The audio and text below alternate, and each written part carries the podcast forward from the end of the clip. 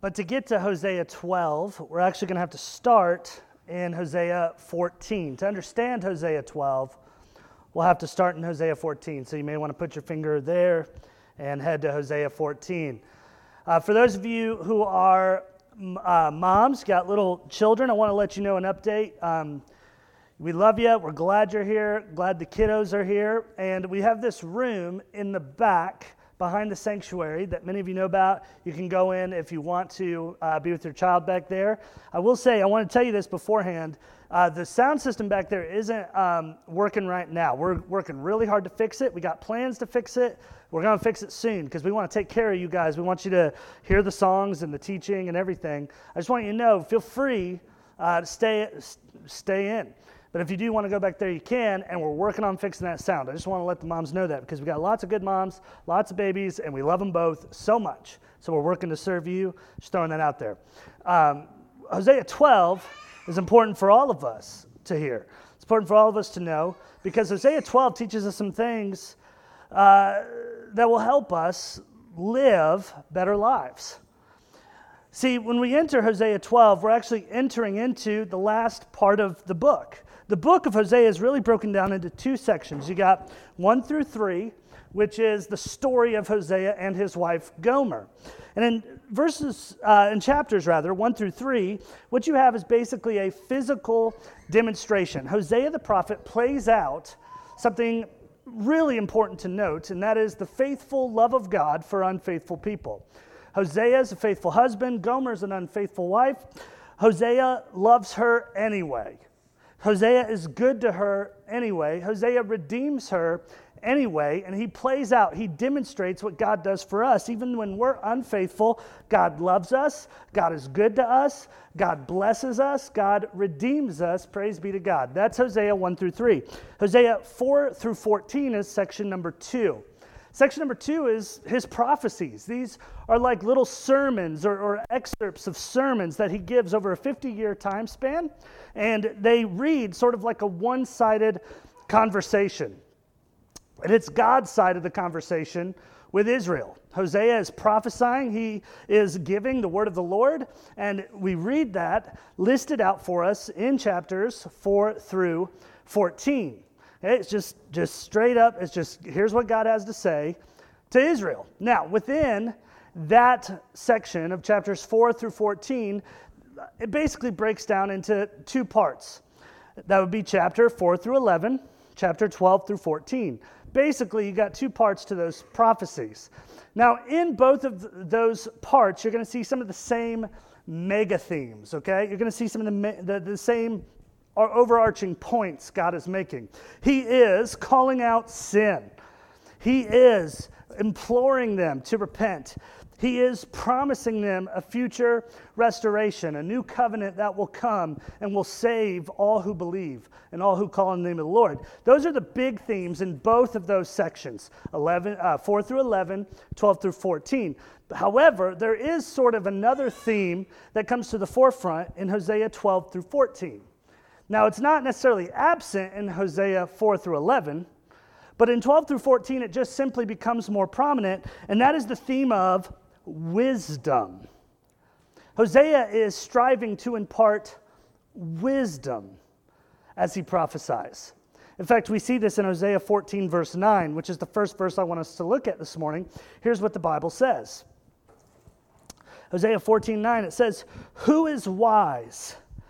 And he shall understand these things. Prudent, which is another word for wise, and he shall know them. For the ways of the Lord are right, and the just shall walk in them. But the, transgress- the transgressors, those who are unwise, the foolish, shall fall therein. So Hosea 14:9 is an interesting verse, to be honest with you. Some scholars argue about how it got in there. Um, we know it's under the inspiration of the Holy Spirit. We believe that the whole word is infallible, inerrant, and perfect. But Hosea 14:9 sort of is like an editor's note. Right? It's almost like the preface of a book, only it's at the end, perhaps written by Hosea. That's what I think. It could be that it was written by one of his disciples who collected his prophecies and delivered them to Judah, which we believed happened. It's like this guy collected the prophecies, he bound them in a book, and he said, This will make you wise. And if you are a fool, right, this will make you fall. And in essence, what we see is, particularly in chapters 12, 13, and 14, Hosea is imparting wisdom to the people. He's saying, hey, this is for those of you who will repent of foolishness and live wisely. Now, the whole book of Hosea, like we said, is really, it has some wisdom. Right? But this section of scripture is a little different, 12 through 14, in that historically, what we gather from what's written in it, what we gather from the Hebrew, is that this was written after a certain defeat in Israel, a really bad defeat. Okay? In 1 Kings, we read about a defeat that decimated northern Israel. Um, that defeat came from Assyria, and it looks like Hosea 12, 13, and 14 was written after that defeat, but before their exile, which eventually came in about 732 BC. Okay. So here's what this means for us as we read it. Here's what needs to be in the back of our heads as we go through it. Hosea 4 through 11 is written to Israel in a time of prosperity. So that's written to Israel as they're living the good life, as things are going well. And they think, I mean, they're on top of the world, and he's trying to tell them that's not going to last forever. Right? Hosea 12 through 14 is written in a time of pain. This is not going well. Things have gone bad. And one of the things Hosea is pointing out to the people is that wisdom is the only way out. Wisdom is the only way out. You see, here's the truth. Let me tell you this, right? Wisdom, right? Bible's full of wisdom. Bible preaches wisdom, teaches wisdom, gives us wisdom. Wisdom leads us to better living. Now, make sure you hear what I just said. It's important to note exactly what I said. Here's what I did not say wisdom leads you to a better life right? as in a problem free life. Right? Wisdom doesn't necessarily stop tornadoes and hurricanes. It doesn't necessarily stop sickness and disease. Wisdom doesn't necessarily stop tragedy and catastrophe, we're not preaching that wisdom leads to a problem free life. I mean, Jesus Christ was the wisest man, the God man, to ever walk the earth, and yet he suffered greatly. His friends betrayed him, his followers fled from him, his government executed him. I mean, he, he was left all alone. My God, my God, why hast thou forsaken me? In our place for our sins, shedding his blood for the, the, the iniquity of the world, things he never did, taking responsibility, falsely accused, taking responsibility for crimes he never committed, so that even the worst of us can walk free in this life and in the next life. He suffered, even in his wisdom. He's the wisest person to ever live, and yet he suffered. So we're not saying that wisdom guarantees you a better life in that sense without suffering, without these out, these external broken, this external broken world that comes in that has a part to play in our life that hurts. But what we are saying, and what the scriptures are saying, and what Hosea is saying, I believe, is that wisdom, though it doesn't guarantee a better life, it does guarantee better living. So it doesn't necessarily guarantee less problems, but it does guarantee more capability, sustainability, thus more peace and joy during the problems it's not necessarily leading us to a better life, but better living, and sometimes that could be the same thing to some degree. You have to remember that the gospel is not so heavenly, it is not so otherworldly, it is not so far above us that it doesn't affect us down here. Yes, the gospel saves the soul. The gospel ensures for us eternal life and a home in heaven, but it also affects the way we act on Tuesday morning and when we clock in and clock out. It's not just so far above us that it has nothing to say and nothing to do with how we walk in this life. Hosea, in chapters 4 through 11, primarily calls them to give God their heart. He's calling them to worship the gospel, the gospel, the good news that Jesus loves us even though we're sinful, that Jesus died in our place for our sins, that he rises from death, freeing us from Satan's sin, death, and hell. The gospel does call us to worship God. But in Hosea 12 through 14, he's also calling them to the wisdom of God, to walk with God. And the gospel also calls us to wisdom and to walk with God. in the ways that he set before us. Right? So he's saying, hey, worship God, give God your heart. And he's also saying that as a result of that, you will walk with God and live in his wisdom. So let's ask this question for the rest of the sermon. Okay, where do we find the wisdom of God? Right? If we're called not just to worship God, but to walk in the wisdom of God, not just to worship God, but to walk with God and to walk wisely, then where does one find wisdom? This morning, across the world, lots and lots of people are looking for wisdom, and many are looking in the wrong place, or at least the wrong starting point. I mean, people are looking for wisdom right now, I mean, more than ever. They're looking for wisdom for everything from Twitter to the news, YouTube to university, and some of that's good, but some of that isn't. Some of that will have the truth, some of it won't. Some of it will have partial truth and partial falsehood. Where are we going to find real deal, true wisdom? And I think that's part of the question Hosea is answering for the people of God in Hosea 12. He's saying, You need wisdom, here's where to find it. And I think he starts by saying that wisdom comes from warnings. And here we can turn back to Hosea 11, verse 12, where we actually start our text. Hosea 11, verse 12. Wisdom comes from warnings. I tell you, we need to be listening to warnings. Wisdom comes from warnings. Most of the time, we're not listening or we're hard of hearing. I'll tell you, give you this illustration. I, uh, there's been several times maybe not several, but a few, a few times in my life where I've been at like a Walmart. Okay, God bless America. Walmart, awesome. So I'm going into Walmart, right? And you know, you go into Walmart and you buy uh, some stuff you need, but mostly stuff you would not only that you don't need, but that you would never need, right? You're like, well, these DVDs are five dollars. Let's get 15 of them. Those will never go out. It's never that's never going to be obsolete. Put them in, right? We get flip flops, Doritos, Diet Coke. I mean, you just go all out at Walmart Roll back prices. Okay? There's been a few times where I've been in a Walmart, this has happened to me, where all of a sudden, while I'm shopping along, the alarm goes off. Now, I don't know if it's a disaster alarm, fire alarm, I don't really stop to ask questions, but some alarm will be going off over the loudspeakers, you know, the lights will be flashing, these types of things. Now, here's the deal you guys know me, I'm the guy who's worried about everything, right? So when I hear an alarm, I'm like, we're all to die. Let's head for the door. Maybe I'll make it. I'm calling Joanna. Hey, listen, if you get remarried, that's okay. You're still young. Right? Like, I, I I'm, I'm, I'm, I'm leaving the cart. I'm headed for the door.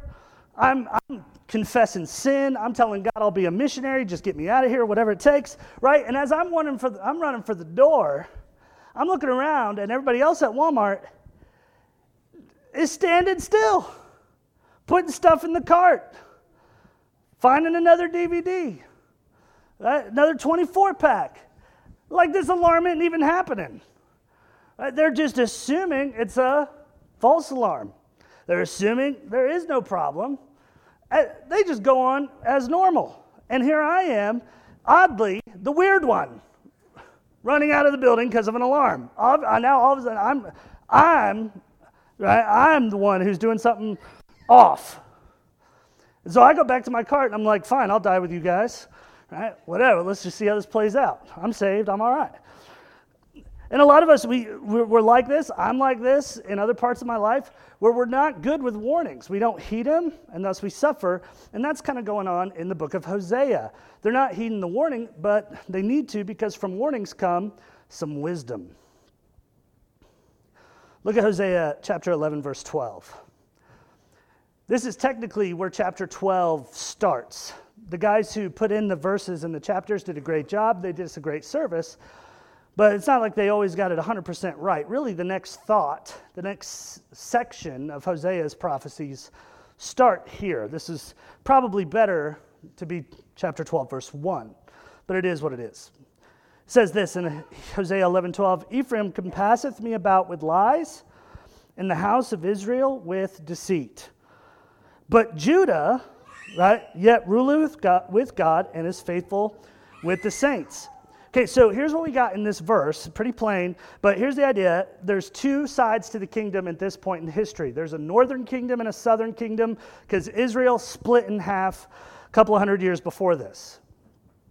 The northern kingdom is t- typically called Ephraim because that's the largest tribe of the 10 tribes that make up the northern kingdom. Southern kingdom only has two tribes. They're called Judah because that's the more prominent tribe in the southern kingdom.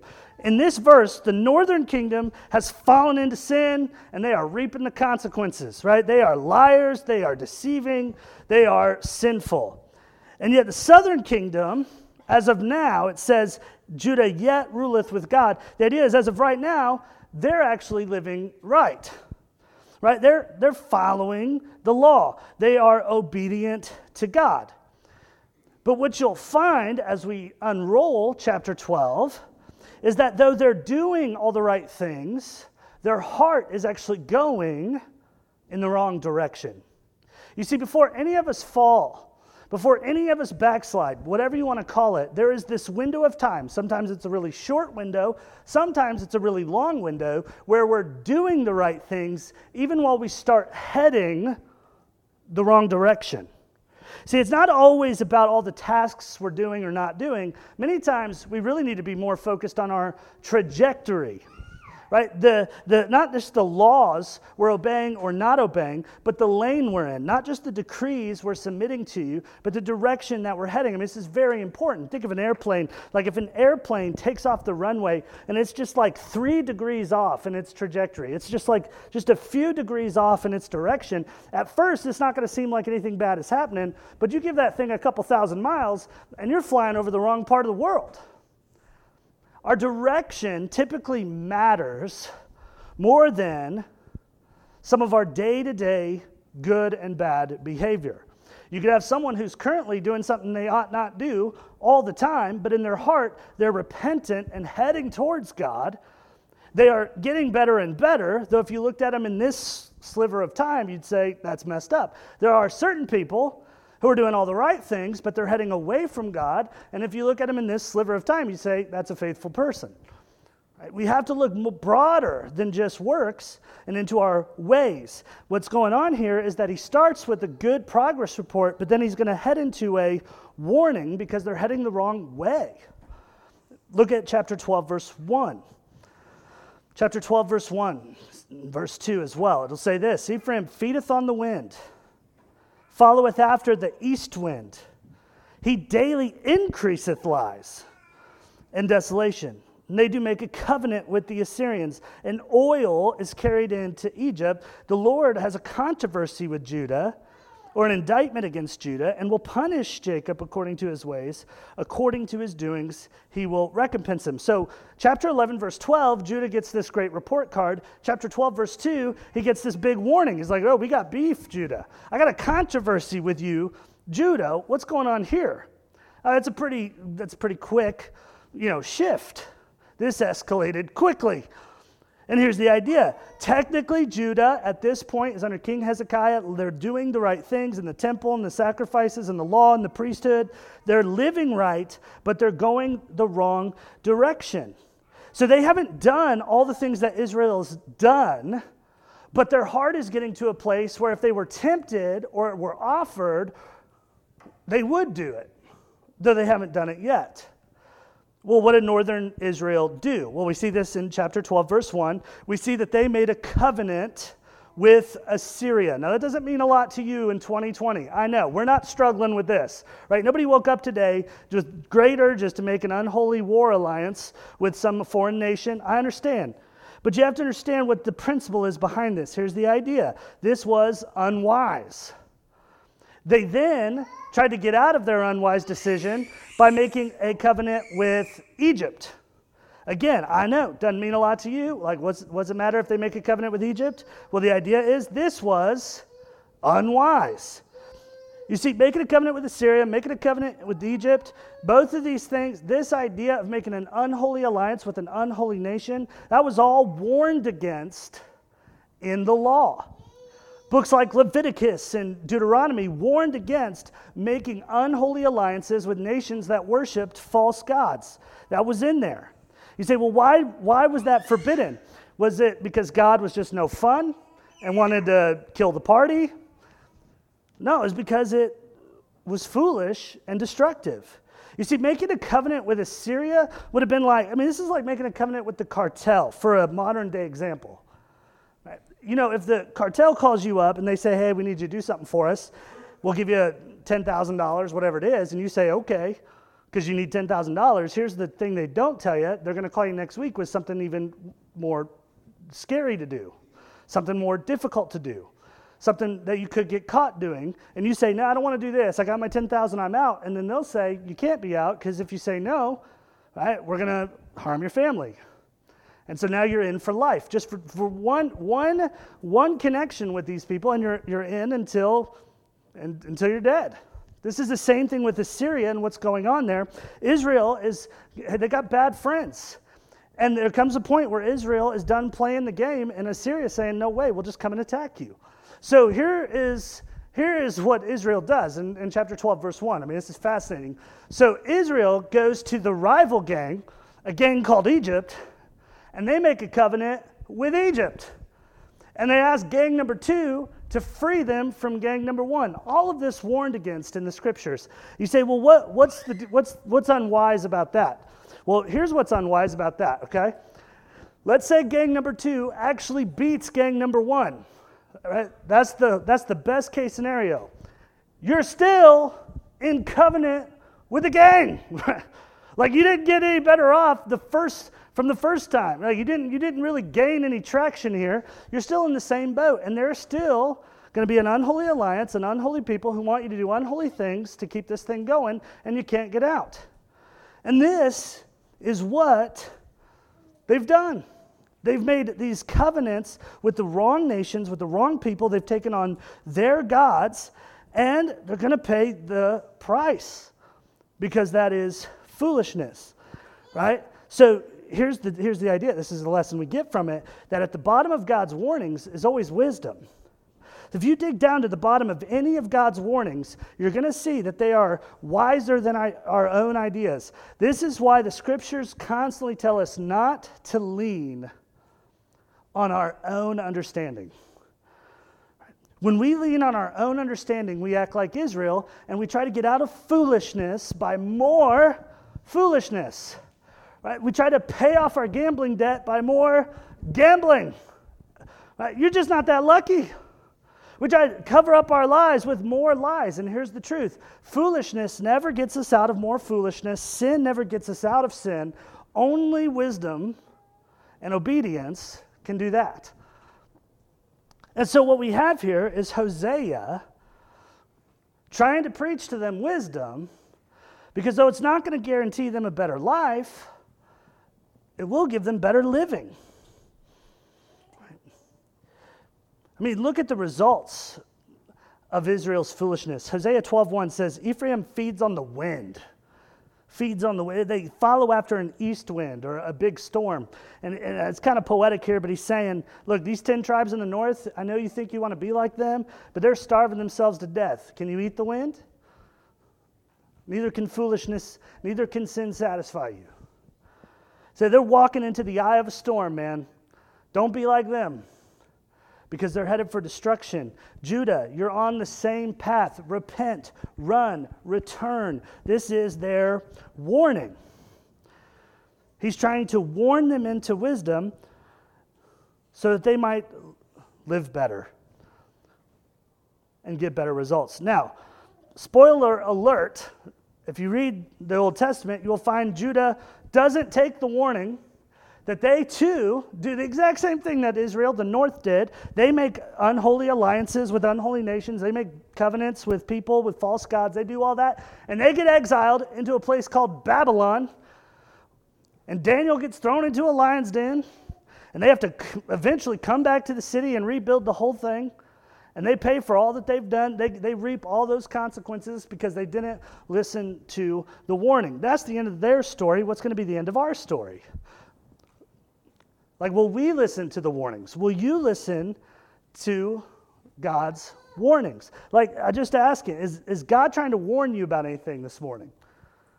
Like, is there something that you could, there's this sixth sense in you to where you're getting warned by the Spirit? Has anyone been sent by God to kind of give you some advice, to warn you about something? If not, let me ask you this. If he does warn you, will you listen? If there comes a warning, will you listen? Or will you be like American shopper at Walmart, putting stuff in the cart, checking out, boop, boop, as the alarm's raging? Is that you? We have to listen to the warnings of God because from the warnings they come wisdom. Comes wisdom. When someone credible, someone older, someone further down the road, some gospel preacher, some mentor, some parent, some friend warns you, listen. Because from warnings come wisdom. And from wisdom, it doesn't necessarily come a better life, but better living. Wisdom comes from stories, the stories of others. If you noted in verse 2, he calls Judah and Israel Jacob. Now, that's probably kind of weird if you don't know the Bible, right? Like, why is he calling a whole nation of people Jacob? Like, be like us calling all of America Bill. Okay, it's like, what, you, what is that? Well, the idea is Jacob was their forefather, kind of like our, not exactly by any means, sort of like a George Washington type for our nation, that kind of a concept. There was Abraham, Isaac, Jacob. Jacob's name is eventually changed to Israel, where they got the national name. So time, sometimes the nation is referred to as the guy, Jacob. It's like a nickname for them.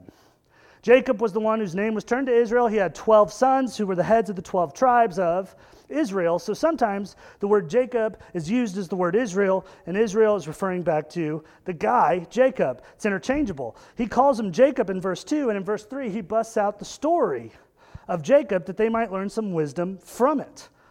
Look at verses 3 through 6. Hosea 12 3 says, He took his brother by the heel in the womb, and by his strength, he had power with God, or he was wrestling with God.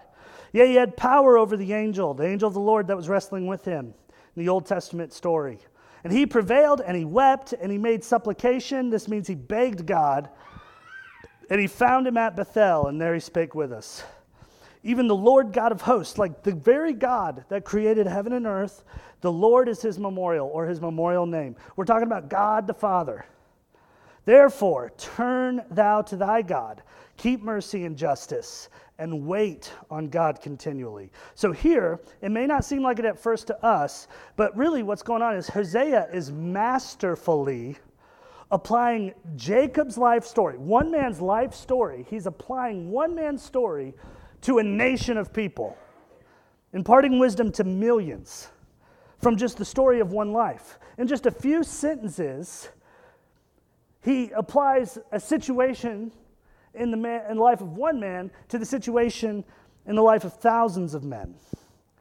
In verse 3, he starts talking about Jacob's birth. You might remember Jacob's birth. He's born a twin. If you don't know, his brother's name is Esau. Esau literally means red because Esau had red hair. And he was, had red hair everywhere. I mean, he was very hairy guy. That's what the Bible says. Kind of funny. Then Jacob means heel grabber because they're twins coming out of the womb. Esau's coming out first. And this is back in the day where coming out first was a big deal. The firstborn got the blessing, the inheritance, the land, everything. Right? So you think being a middle child is hard now. Back then it was excruciating. Right? Like you don't even get to go to college, you don't get nothing. I mean, you just you're you're born second. Get out of here. That was the idea. So Jacob, the little baby, is coming out second, but when he comes out of the womb, he's got his hand on his brother's heel, and it kind of looks like he's striving to be first. I mean, he's a newborn, he probably has no idea what's going on, but the idea is it looks like it's this picture that he is doing anything it takes to get ahead, and then that attitude actually marks Jacob's life from then on out. He's filled with this unholy ambition. So he's called Jacob, the heel grabber, which means he'll do anything to get ahead, even lie or deceive or fight you.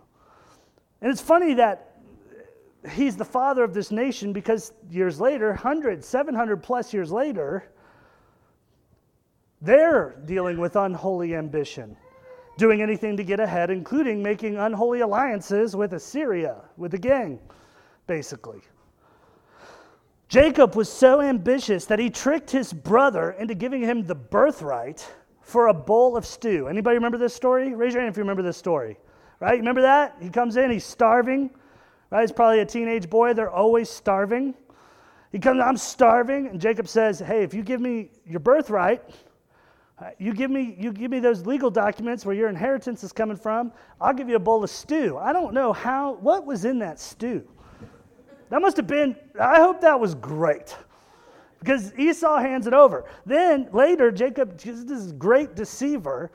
He knows that Isaac, who's basically blind, is going to have Esau come in. He's going to give him the blessing of the firstborn. And so Jacob puts on Esau's clothes. He puts animal skin over his arms so that he actually is hairy like Esau. And he comes and he bends down before Isaac. He smells like Esau, he feels like Esau. So Isaac thinks it's Esau and he blesses Jacob instead of Esau. I mean, the drama, right? These people should be on a daytime talk show. I mean, they just, this is a, I mean, you think your family's dysfunctional. Join the club with Jacob and Esau. They're the leaders. And he, he gets the blessing, and Esau at this point just wants to kill him, sibling rivalry to the max. Jacob flees from Esau. Later, he has to come back home. He knows he's going to face Esau, who wants to kill him. And he's laying down. He's got a rock for a pillow by a river the day before he's going to meet Esau again after years of sibling rivalry. And God sends an angel to Jacob, and Jacob starts wrestling with him. Uh, this is, I mean, this is the opposite of Mitch Miller. I'll just tell you that. I'd be like, that's a divine being. I'm going to go ahead and go. Like, that's terrifying. Jacob wrestles with this dude. He goes all 15 rounds with him all night.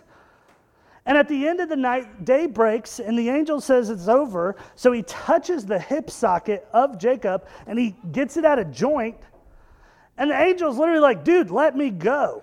That's in the original Hebrew. Dude, let me go. And Jacob's like, I won't let go unless you bless me. Unless you bless me. And in this moment, there's this great shift in Jacob that he doesn't want just a blessing he can deceive his way into. He doesn't want a blessing he can work for. He wants a blessing that comes from God. And he gets it. His name is changed to Israel, and he receives the covenant. The one Abraham had, the one Isaac had, now goes to Jacob, even though he's not firstborn, he's secondborn. He gets the blessing of God. And what, why is his story being used to, to apply to all of Israel? The idea is right now, you're like Jacob in the early days. You're trying to deceive your way into the front. You need to be like Jacob in the latter days. You need to be broken and cry out to God. This one man story is applied to a thousand men in Israel. It says, You're being like Jacob, your father in his early days.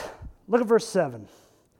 They're trying to do anything to get ahead, even, even lie and cheat. Verse 7 says, He, that's Israel, is a merchant. The balances of deceit are in his hand. He loves to oppress. The idea is he knows the poor aren't going to be able to figure out that he's rigged the scales in the marketplace and is overcharging them for goods. Thus, they're getting rich off of cheating people who don't know any better. That's called injustice. That's called oppression. That's called sin. And verse 8 says they're bragging about it. He says, Ephraim said, Yet I've become rich. I've found me substance, and in all my labors they shall find no iniquity in me that is sin. In other words, not that I don't have any sin, but nobody can prove I'm even doing this. I can't even get caught. I'm getting away with it. This is how foolish foolishness can get, is you can literally believe that you are hiding from God. Like, how, I mean, that's laughable. They don't think anybody's going to catch them. Like, they, they can't be caught. How can you prove I'm rigging the system? How can you prove I'm oppressing the poor? You can't. And what Hosea is saying is look, Jacob, Jacob was found out. You could be found out too. And you need to be found out. You need to be broken, and you need to be like Jacob later, not a deceiver with unholy ambition. You need to be humble. You need to be prayer filled. Jacob ends up becoming humble. Look at Hosea 12 12. Hosea 12 12 also refers to Jacob. He said he fled into the country of Aram or Syria. And, uh, for his, and he, Jacob, Israel, served for a wife, and for a wife he kept sheep. He took on this lowly job of a shepherd, though he had the blessing of this firstborn from a rich father. He humbled himself, worked for a guy for 14 years for his wife. And he was a nobody and he was low and humble and he was he was average and he didn't think too highly of himself. You guys need to do the same thing. He says you need to be prayerful. Hosea 12 4 back up at the top of the story it says he you know was wrestling with the angel and he wept and he made supplication which means to beg god for the blessing. He begged God, he prayed. He got desperate for God's blessing rather than for a blessing he could deceive his way into or create on his own. And what Hosea is saying is, you guys need to learn from his story and you need to wrestle with God. You need to submit to God. You need to weep before God and you need to beg God to bless you. Verse 6, he says, Therefore, turn thou to thy God. Keep mercy and justice. Wait on thy God continually. They're so desperate to get bigger and badder and richer and wealthier and more popular, but they're not desperate for God. They need to change, to repent, to, and wisdom would tell them hey, be desperate for God. What are you desperate for this morning? Whatever it is, it probably makes sense to you. And it probably doesn't make sense to follow the instruction of giving it up to be desperate for God. I mean, it didn't make any human sense for them to follow verse 6 and to, and, and, and to, to do justice. Because if they do justice and they correct the scales of the marketplace, they're actually going to lose money if they obey. But here's what wisdom says Proverbs 15, 16 better is a little with the fear of the Lord than great treasure and trouble therewith. See, here's the truth. After Jacob got close with God, after he wrestled with God, after he begged God for the blessing, he limped. He limped for the rest of his life, but he limped with God. You get close to God, something will be lost, but you'll be with God. Amen? You get close with God, you obey God, something will be repented of. But you gain God. He loses his physical, but he limps for the rest of his life, but he walks with God. And it is better to limp with God than run a marathon with the devil. It is better to limp with wisdom than to go across the country with foolishness. Because though wisdom doesn't necessarily guarantee you a better life, it does guarantee us better living which is sometimes the same thing. See, this unjust balance, this injustice is going to come back to haunt them, even though they think they're getting away with it and nobody can prove it. In fact, that's verse number nine. Look at verse number nine, Hosea 12 9. He says, And I, that am the Lord thy God from the land of Egypt, will make you to dwell in tabernacles, in tents, as in the days of the solemn feast. Now, here's what this means. Once a year, there was a feast in Israel. And then that week, they all lived in tents for a week. Okay?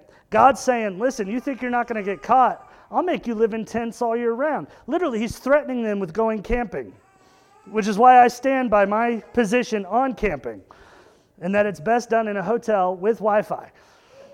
He's like, look, I'll make you live in tents. I'll take you out of your home. I'll take you into exile. I can take all this away. But I won't if you repent and turn to wisdom. Wisdom. That's what they need. And one of the places we find wisdom is the stories of other believers. For them, it's Jacob. Who is it for us? I don't know. When you get into Griggs groups and you start sharing your stories, you're actually imparting wisdom. When you need direction and you go to a brother or sister in Christ and hear what they might have to say, they're imparting to you wisdom. In fact, that's one of the first places we should go to find God is the people of God. The Bible tells us that God, the Holy Spirit, indwells all those who believe. So, where's the Holy Spirit? He's in Christians. So, if you want to get to God, sometimes the fastest way to get there is to get to a Christian where the Holy Spirit dwells. And here's something very encouraging to me there is nothing new under the sun. That's what the scriptures say. Nothing new under the sun. Here's what this means wherever you're at in life, whatever you are facing, someone else has faced it.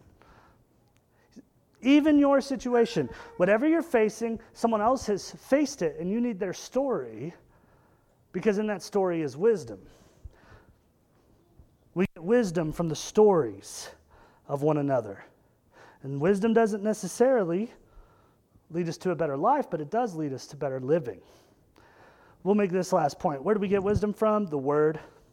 We get wisdom from the Word. You knew it was coming. So here's it, right here in the Bible, verse 10. Look at Hosea 12, verse 10. says, I have also spoken by the prophets, and I have multiplied visions, and I have used similitudes like poetry by the ministry of the prophets. He says, I gave you the word. And for God, that's a lot. God puts a lot of stock in you having a Bible. Like, there's very little excuse for those of us who have that. In fact, if you remember in Luke 16, there's a story of a guy, rich man and Lazarus. Lazarus uh, dies, goes to heaven. Rich man dies and is uh, in judgment in hell. And he says, If you send Lazarus back from the dead, my brothers will repent and believe. And then what does Abraham say? Abraham's up there in heaven looking down. He says, No, your brothers won't believe if they don't believe Moses and the prophets. They don't believe the word. They won't believe even if one rose from the dead. Because eventually one did rise from the dead, and still not everybody believes. It's a lot to have the word. He says, I gave you the prophets. And in the Old Testament, this was the word of God. I gave you the word. And then he says, But you didn't listen. Verse 11, he says, Is there iniquity in Gilead? Surely there is vanity. They're sacrificing bulls in Gilgal. Altars like heaps of ruins. Here's the big idea with verse 11. It's this poetic say, it's this poetic way to say the whole country's in idolatry. So Gilgal's on the east, the other one's on the west, everything in between. They're not listening to the word. And that's why they're not walking in wisdom. So then he mentions Jacob again. Remember in verse 12, he says, Jacob fled to the country of Syria or Aram, and if he served for a wife. Kind of seems like an out of place verse for us right there, but the idea is he humbled himself. They need to humble themselves. And what does that look like? What, is, what, what will humbling themselves mean? It means that they need to let the Lord deliver them through his word. They need to obey the word. Verse 13, he says, By a prophet, the Lord brought Israel. This is amazing, by the way. Like, I want us to get this verse. This verse is like this is, this is so good. This is so shocking. This is so powerful. This concept is so amazing. I want us to get this. Hosea 12, 13, he says, By a prophet, the Lord brought Israel out of Egypt, and by a prophet, Israel was preserved. Okay, so how, so the prophet is the symbol of the Word of God. He's the Word of God at that time. So for us, the, it's the scriptures that we're holding in our hands or in our phones. Okay, how wise, here's the question how wise is the Word of God? How wise is the Word of God? Well, it got a nation, the nation of Israel, out of Egypt, out of physical slavery. Israel was in, they were in slavery. Who on earth can get them out? Like, what self help book will tell them, hey, challenge Pharaoh, go across the sea to dry land, right? Like, what, what TV psychologist is going to be like, you know what, don't worry about the plagues, they're not going to affect you? Like, really, Oprah and Dr. Phil are not going to be like, you know what you need? Blood on the doorpost, that'll work. Who, who has this wisdom? It's only the Word. How wise is the Word of God? Well, here's the deal the Old Testament Exodus is actually a picture of our New Testament salvation. Right? So they're coming out of physical slavery through Jesus' blood shed over us. We come out of slavery to sin. So here's the idea the, the Word of God is so wise, it can save a soul. No one else, nothing else can save the soul. The Word of God alone has this this power, this wisdom. Faith comes by hearing, and hearing by the Word.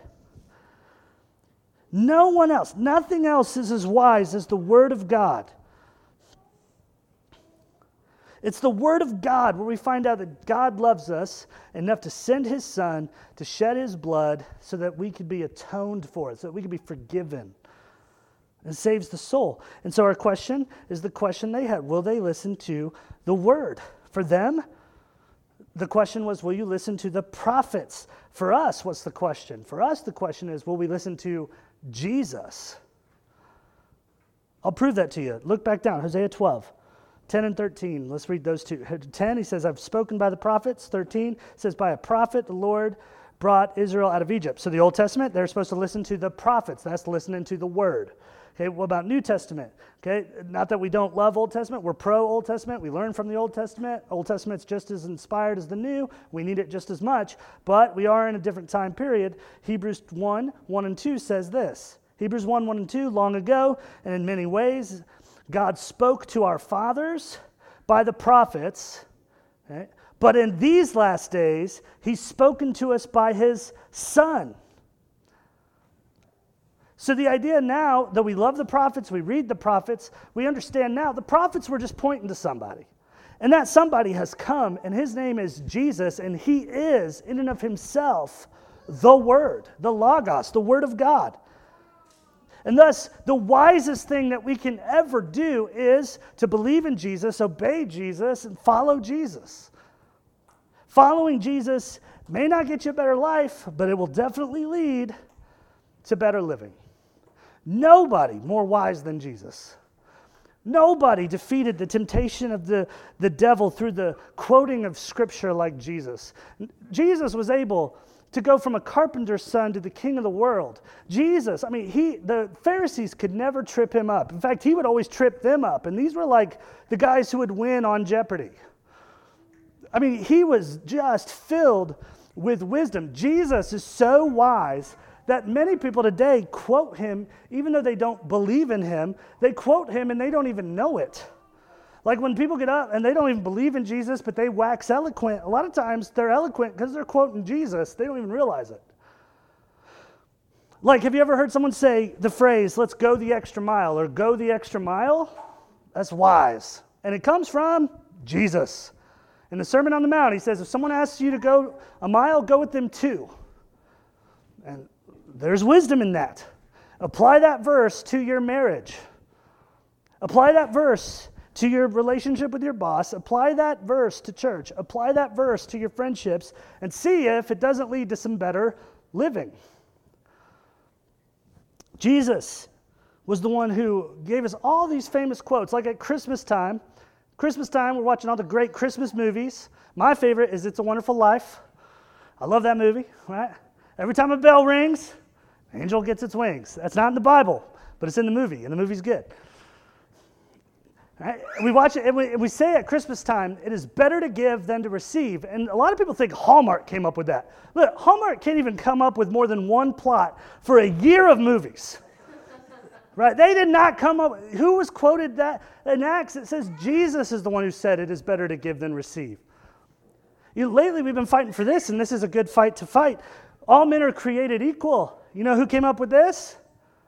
The one who created man. Jesus, that was his wisdom. He's the one who brought this up. He said, Love your neighbor as yourself. Even if they're your enemy, pray for them, bless them. Jesus was so into this idea of equality. Here's what Jesus said He said, Treat others the way you would want to be treated. And if that's our policy, everybody will be loved. Nobody's more wise than Jesus, no one more filled with wisdom than Jesus. Thus, what do we need? We need to follow Jesus. He is the Word.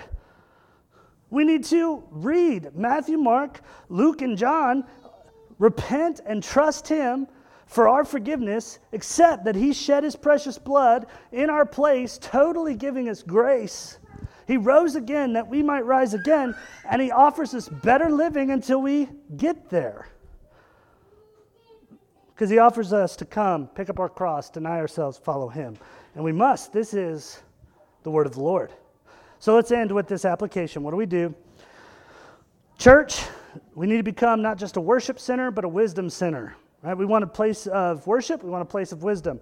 We want to be a people who, who glorify Jesus and who learn how to follow Jesus. We want people to learn how to live for Jesus. And we want to teach one another, learn from one another how to live a godly life. This is actually part of the vision. We, I mean, COVID has sort of messed up some of our plans for 2020. Okay, but we still got plans. We got ideas to do classes on parenting in the fall and uh, marriage and finance and all these things, right? Because the gospel plays into all that. It gives us wisdom. As Christians, we need to learn from the warnings of the word, the stories of the word, and the God of the word, Jesus. Part of following Christ, right, is being in the Word because our Christ quoted the Old Testament 78 times, 26 in the Pentateuch alone.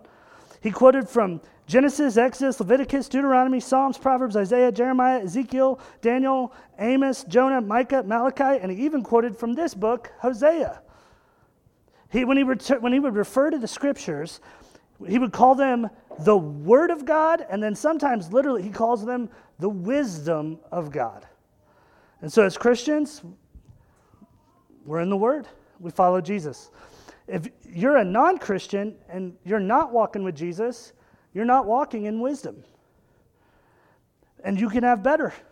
Come to the God only wise. Come to the God who saves. Come to the God who helps us, who hears us, who answers us, who grows us. Come to Jesus, the wisest one to ever live. Repent of sin, believe in faith, and let him teach you how to walk in wisdom. I'm not saying you're going to get a better life, but I am saying you will get better living, and sometimes that's the same thing. I'll leave us with this verse Proverbs 4 7. I think it encapsulates, it summarizes what Hosea is doing in Hosea 12. This last verse, Proverbs 4 7 says this Wisdom is the principal thing. Therefore, get wisdom. And with all thy getting, get understanding. Let's pray and sing. Jesus, we pray for wisdom. Thank you, Jesus, that you took it all on the cross. We, we, we lift up the wisdom of God. We acknowledge the wisdom of God, the one who could be just and the justifier of those who believe, the one who could take the penalty for sin while giving mercy to sinners, the one who could execute justice while also keeping himself righteous and making many righteous who believe. I pray if anyone here is a non Christian, then when you become a Christian, they do so today, that they would bow to Jesus, confess their foolishness, ask for his wisdom. Lord, thank you Thank you that that's even an option. It is all about Jesus. It's always about Jesus. I pray that everyone in here would leave with their life being made all about Jesus. We pray for those who are believers, Lord, that we would, would hear the warnings, that we would live wisely as a good testimony to you and for our joy. For your glory and our good, I pray that you would help us to teach one another and that our church would be a place of wisdom. I pray that the neighborhood would look at our church and think there's something different, something's going better, something is, is unique about this church, this place, because it's a place of great wisdom. And I pray that we'd be a people of great wisdom, and we pray all this in the name of Jesus. Amen.